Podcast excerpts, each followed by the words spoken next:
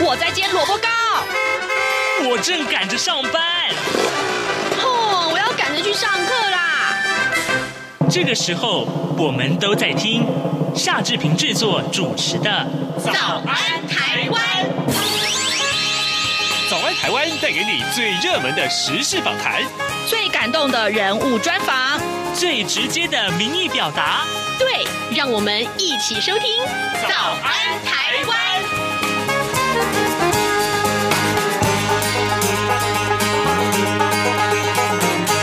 早安，台湾，我是夏志平。今天是二零二二年的十月十四号，星期五。各位，呃，今天我们的访谈单元跟您探讨这样一个话题：台湾国门啊，在昨天重启，也就是说，有外国的观光客可以到台湾来了。而且呢，很多的呃这个听众，很多的这个呃呃呃憋了两年多的这个呃朋友，也都说我要出国去玩。为什么？因为回到台湾来不用隔离，可以马上上班。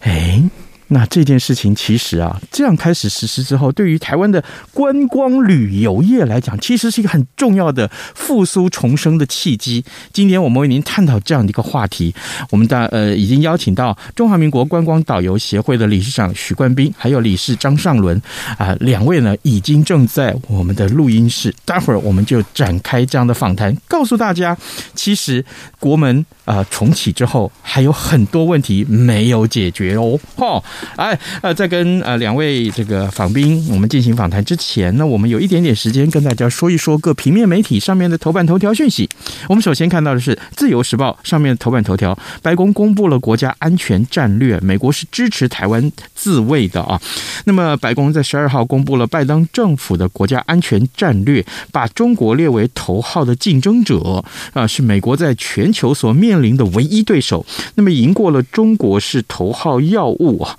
呃，所以呢，战略也重申支持台湾自卫，并且将维持美国抵抗任何针对台湾而诉诸武力或胁迫的能力。这是今天《自由时报》为大家关注的头版头条讯息啊啊、另外，我们来看到《联合报》头版头条告诉我们说，诶，这个呃，有关于最近啊很热门的这个晶片限令啊，呃，南京厂就是台积电的南京厂取得了一年的授权，可以继续啊、呃购买美国半导体设备。那么这也说它获得了美中晶片战当中的这个豁免权。好，这个呃，我们待会儿有空来跟大家聊这个话题。另外呢，有关于《中国时报》上面的这个头版头条是说，审计部啊最近啊呃这个针对这个高端疫苗啊的这个缺失呃指证了这个呃卫福部，但是呢，卫福部的呃前部长陈时中也是是现在的呃台北市市长的这个参选人，他却说，哎，我已经离开卫福部了哦，哦不干我的事。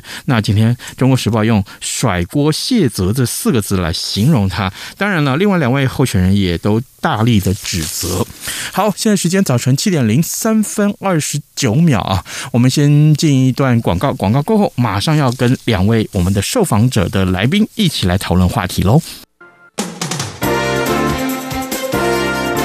从两岸、国际、历史文化与财经等角度透视中国的《这样看中国》节目，每周一到周五晚间九点三十分到十点在中央广播电台播出。如果您对《这样看中国》节目有任何收听想法或意见，欢迎寄信到台北市北安路五十五号，也可以透过电子邮件的方式。节目有两个信箱：二零二零 at rti 点 org 点 tw，或是二零二零零二零三 news at gmail.com。再次谢谢听众朋友们的收听与支持，请持续锁定每周一到周五晚间九点三十分到十点播出的《这样看中国》节目。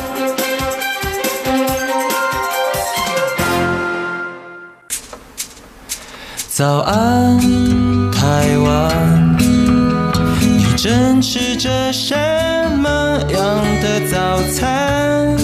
吐司加火腿蛋，咬一口，然后收听中央广播电台。早安现场。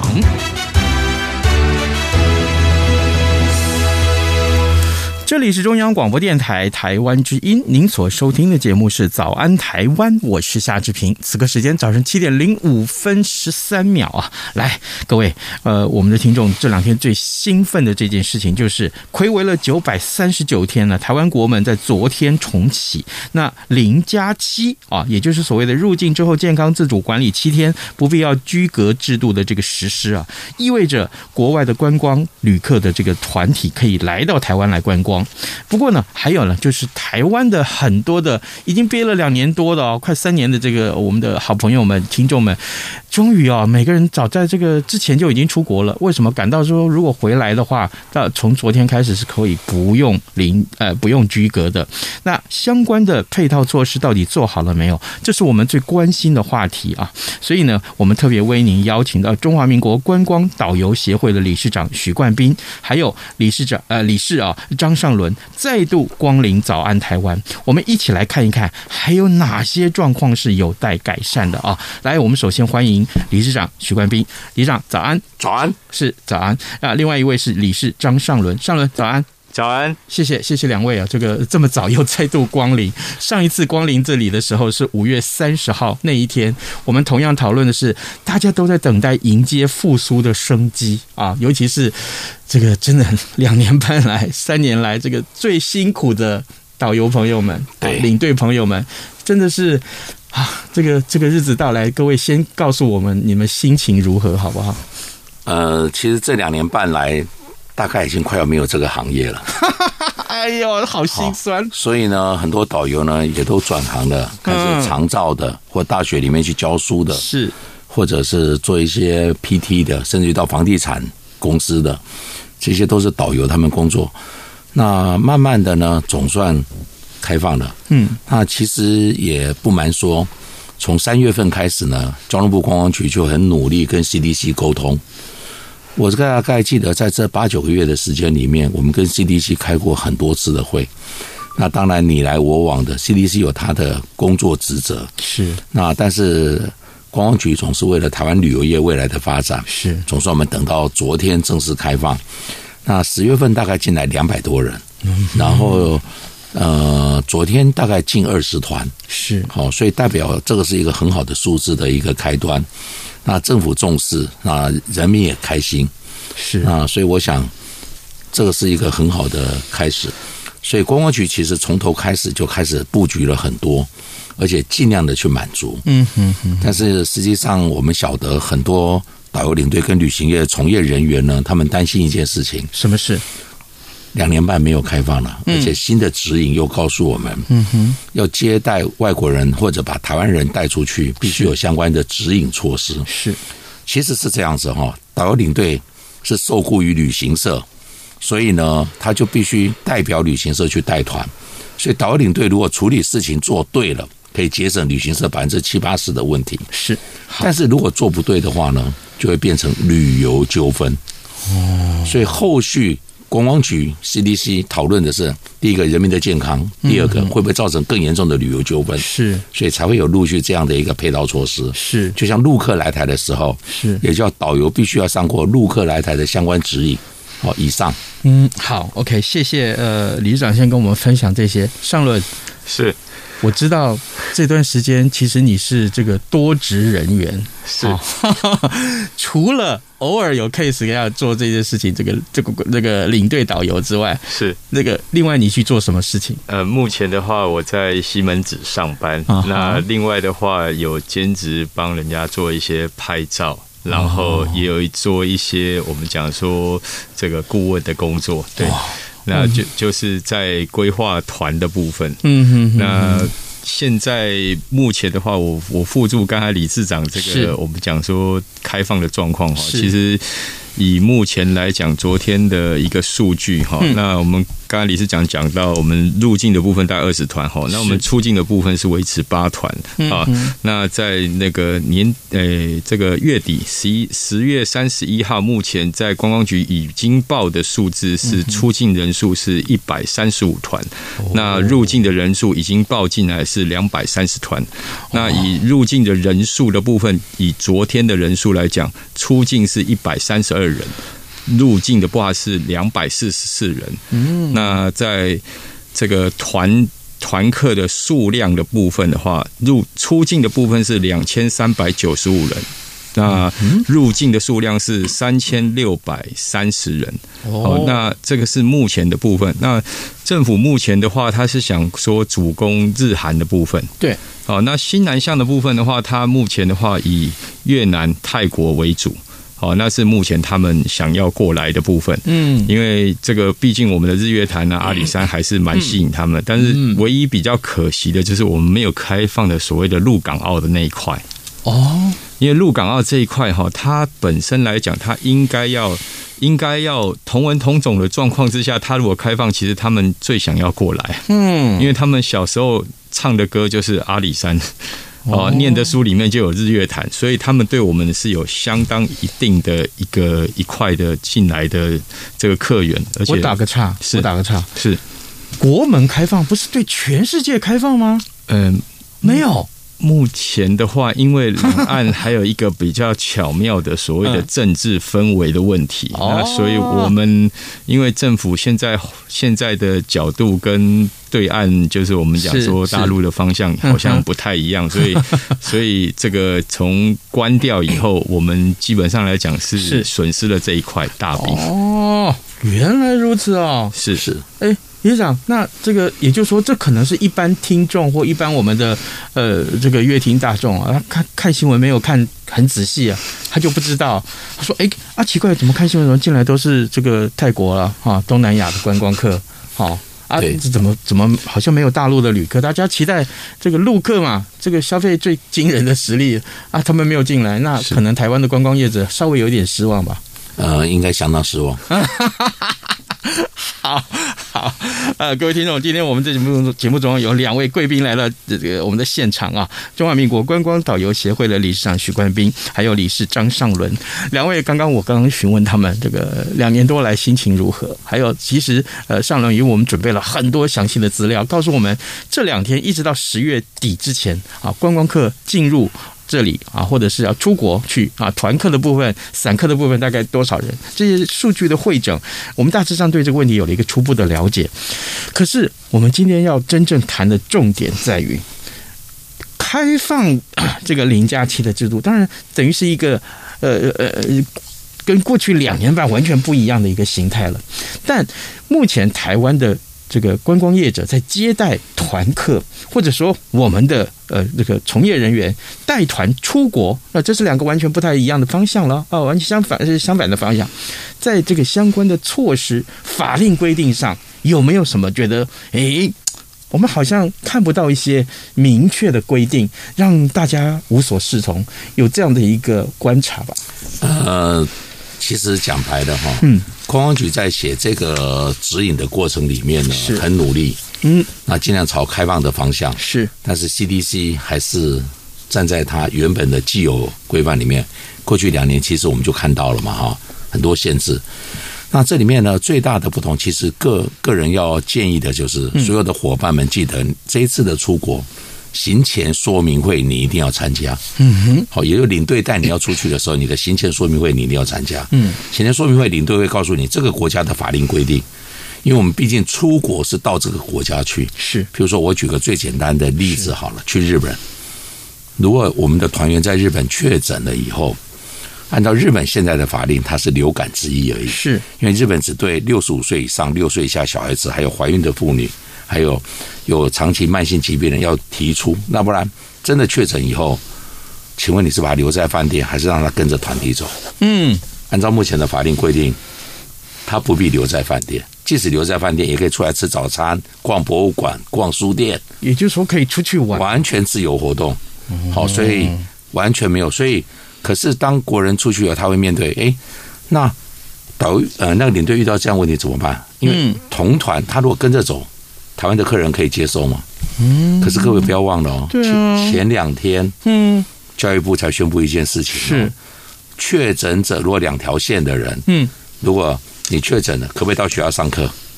只要你这个打满三剂，呃对不对对对对，好，对，哎，那这样子是不是跟这个有异曲同工之妙？嗯哼，所以这时候国人就要开始接受，你去日本、去韩国、去欧洲，嗯，都要接受你可能跟你周遭的人，但记得就是提醒他，嗯，口罩戴满，是甚至于当领队的人就说，没有确诊者尽量往前面坐一点，确诊者让他后面。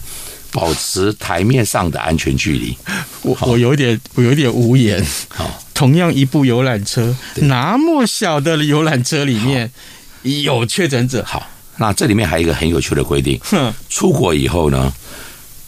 领队可不可以跟外国的导游同桌喝咖啡？可不可以同桌吃饭？可以，可以跟外国人可以哦。可是，如果你今天带进来的是英镑团体，外国客人进来，有外国的领队，我们的导游跟司机是不可以跟领队共桌喝咖啡、聊天、谈过程，哈？而且也不能跟他共桌用餐。你刚刚说什么团英英镑团体就是外国人进来的团体，所以他会有领队吗？嗯哦是好、所以共桌、共餐、共宿，不能说领队是单男你也单男，所以你们两个要共宿，就是好像以前都可以嘛，嗯是现在都不行。所以这是带团里面特别要注意的地方。那所以呢，在这次出国里面，在旅游区契约书就写明，建议你最好投保相关的法定传染病的保险，嗯，或者是旅行平安险，因为怕到时候你如果真的在国外中重症，会衍生出哦隔离，或者其实最主要，其实现在在国里百分之九十九点五六的人都是轻症跟无症状感者，嗯，所以只是怕担心说。因为我们进来，台湾有一条法令，这一条各位一定要注意，这 CDC 很严格，是零加七，也就是说今天是礼拜五。是如果你礼拜五告诉大家说你确诊了，嗯，你要下礼拜五才可以飞嗯飞机回来台湾，是所以是等于第八天才可以回来台湾，不是第七天哦。零加七是七个晚上，嗯所以是第八天。同样的，在台湾如果确诊也是一样，所以他也告诉外国人，你如果确诊，第八天才可以来台湾观光。国人在国外确诊，你也是第八天才可以，这是目前 CDC 很严格执行的。问题来了，如果有人说哈、好麻烦哦啊，我可不可以不讲？反正都是轻状嘛，轻症嘛，呃，这个就艺术了，这个就不是技术了，这叫艺术。好，所以这个就各位，其实真的就是流感。当你把它当成流感的时候，请问你心里的负担有没有那么严重？没有，卡轻伤啊。啊，五颗舒服啊，哈哎，对，哦，所以很多人说，哎呀，什么指引的课程报不上，其实不是，是心理因素。嗯，哦，因为感觉报不上，好像明天人生就没有 未来，因为毕竟这两年被逼得很惨，所以像上轮嗯导游他就印象很深刻。是哦，所以我们尽量开放。是所以现在告诉你，从今天开始没有报不上的问题，因为我昨天才开了五千五百个位置。其实常常在线上的导游大概在五千到六千之间嗯了、对，所以那是二零一九年的盛况哦。是那现在呢？好、那领队部分也开了四五千个位置，所以我认为应该绰绰有余，应嗯付是现在的市场状你况。所谓的开四五千个位，五千五百个位置，是是接下来的这个呃解说，对不哎，对？对对对，啊上课对指引解说，指引解说因为，这是呃 CDC 跟交通部观光局规定的，是其实是 CDC 啦哈，所以这一点那那这段时间你已经开了几班了？我们大概已经开了六班，大概嗯一千四百多人。哇，那我后面还有近四十班，而且还有线上课程，踊跃吧？相当踊跃。对啊，大家都憋坏了。前面的五个班呢，大概秒杀，所以秒杀四十。三十八秒到四十 五秒，就把两百个位置、三百位置全部爆满。非常可怕。来，我们请教憋坏了的张尚伦。 系列啦，我用这个字眼来嗯不会形不容会不会，其实在这个角度来讲，我们现在政府，我我在提供一些数据，有关于一百零八年我们的入境的状况哈。嗯日韩的占比的部分大概是二十八点七五，总共来了三百四十一万人。嗯，那在新南向的部分的话，我们来了二十三点三七，嗯，那总共来了两百七十七点二万人。那在我们现在最期待的陆客的部分的话，它占比是三十七点七，嗯，也就是四百四十七点二万人。这这以上数据都是一百零八年哈。那我们在这个疫情之前哈，完整的一个年份，那所产出的一个数字哈。那我的我的想法是在于说，我们现在一个这旅行业办理入境的一个自主确认表里面，哈、像刚才理事长讲到的说，我们是不是可以跟大陆领队、大陆客人做一个同桌？是他这在第五条里面。是，那另外，他刚才讲的我们能不能共诉的问题，这在第六条里面。那我唯一比较抗胜的一个东西是，旅客外一外出的时候，是不是持有两日内的快筛结果？是我们整个在台湾的行程，包括他从机场出境以后，他都算在外出。对，那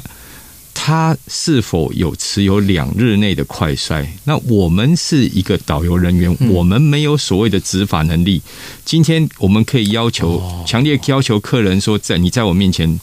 那个戳一下鼻孔啊，对那那等一下，那个看一下你的快筛结果。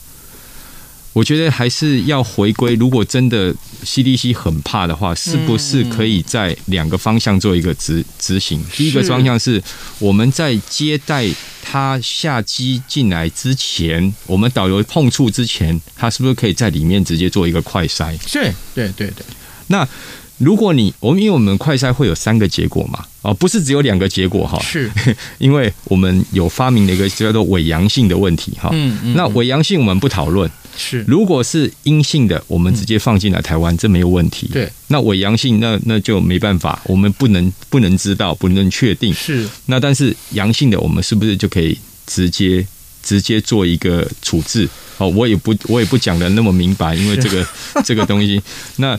你进来的旅客的部分，我们已经确认他已经是哦快筛有阴性的，嗯那嗯对我们国人来讲，是不是是比较安全的？当然当然，那对再来的话，他如果说所谓的外出，那请问一下，我们团进团出的时嗯候，我们是不是好？假设我们前往日月潭、前往阿里山，嗯哼任何一个地方都算外出。对，那你意思是，只要脱离这个团体才算外出，还是我们出门就算外出？这离个开旅馆就算这个要一个嗯定义嘛，因为我我觉得他没有把它很明确的点出来。这是如如果你要求我们要给客人一定要在我们面前做快筛，我们做 double check，嗯，为了国人的健康把关，我非常支持。但是我们没有法源依据，我们没有强制执行的能力。来，我帮听众会诊一下。刚刚上轮告诉我们说，导游没有执法能力，这是一个很大的问题啊、哦。那么，可是 CDC 没有给答案，他没有没有说明该怎么办。呃呃，其实他在指引里面有写了一条哈，团体到了以后，嗯，本来是说在大厅提取行李柜台会发四剂的快筛，对现在不是，因为当时很乱，后来就决定你一出机门就发给你一盒，里面就四剂，对，对然后就马上，所以马上解决这样的问题，嗯所以政府也在做滚动 式的修正，是那出来以后呢，它里面有一条规定，其实很就是说，我们到达第一天就做快筛，嗯，快筛完以后，那不然就是旅行社要必须租一台游览车或专用的车辆，所以这里面规定的很严谨。那第一天筛完，是不是就有两天的保鲜期？对，第三天再筛，再筛哎，再筛第二季，第五天再筛第二季。嗯所以筛完以后其实没有那么严重。为什么？我刚刚讲了，嗯，欧美国家跟日本都叫流感了。嗯，哦，所以我们一定要开始修正我们的心境。是唯一我在这里要提醒所有的观众朋友的是，是出国，嗯，如果衍生的任何费用，因为在旅游契约书已经注明了，是你有没有投保法定传染病的保险？是好、你有没有相关的医疗设设施衍生的，譬如说研制的住宿费，嗯哼，还有机票如果过期，你是不是要再买一张机票回来？嗯、如果你被研制的话，所以这些费用在旅游契约书里面都有明定要自行。那政府做了什么事情？让外国客人来台湾，他用了中英日韩四国语言给。台湾的旅行社给国外的组团社，告诉他你要告诉客人有这些事情，嗯，甚至要他们写切结书，嗯哼，所以他们进来台湾以后也是知道，只要产生的衍生费用，其实最严重都是住宿费。嗯为什么？譬如说，你如果送到集中检疫所，对这个费用是政府出嘛，哈。对对对但是你要看门诊，要不要付钱？要要先看门诊的费用。对外国没有台湾健保，对，所以是会多一点钱，所对以会有看健保的门诊。对但是你送到集中检疫所就这么，可是集中检疫所七天出来以后呢，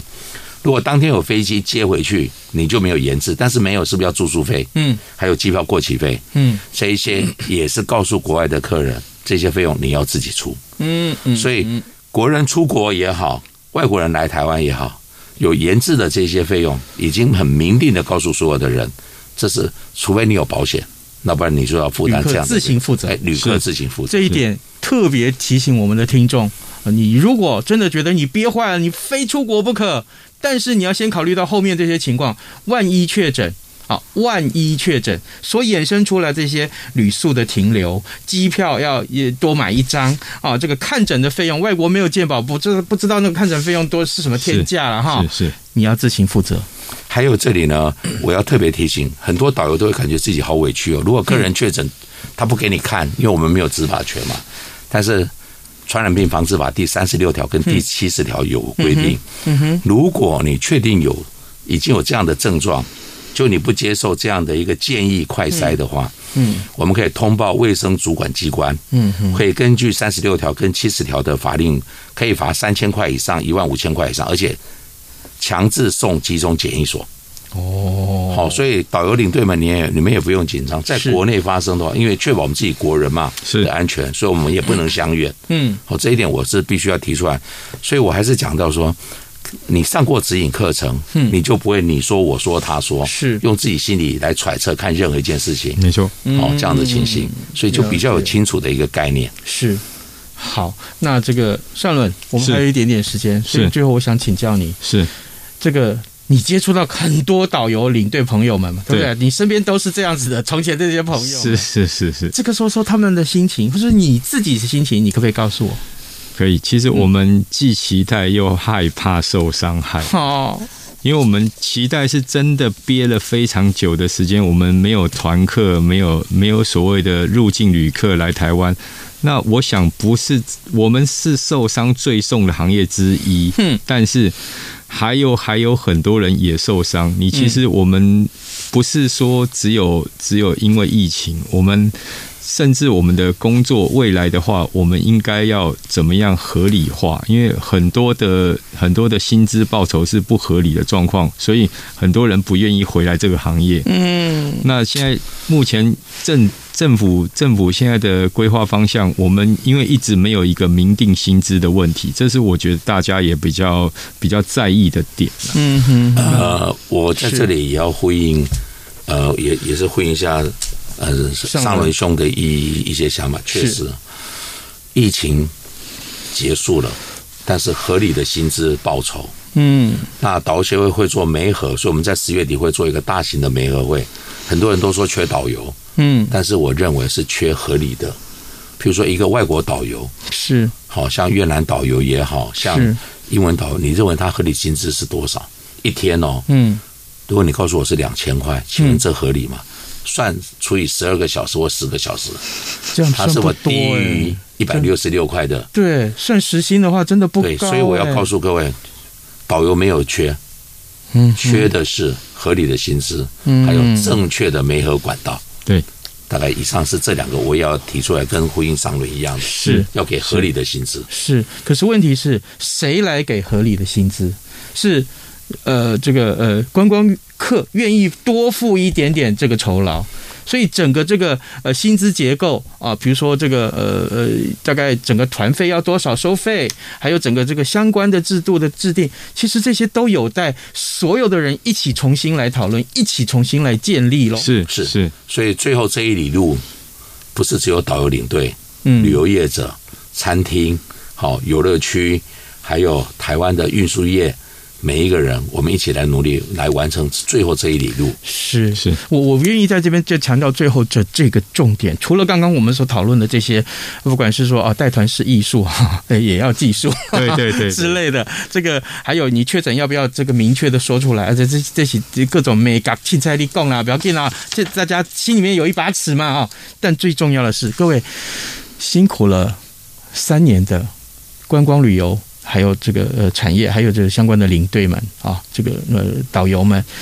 呃我们现在要求合理的薪资，其实最重要的是让我们也可以跟大家一样，我们在这个薪资下，我们可以养家活口，我们也有小朋友要照顾，我们也有妻子要照顾，上有老母也有，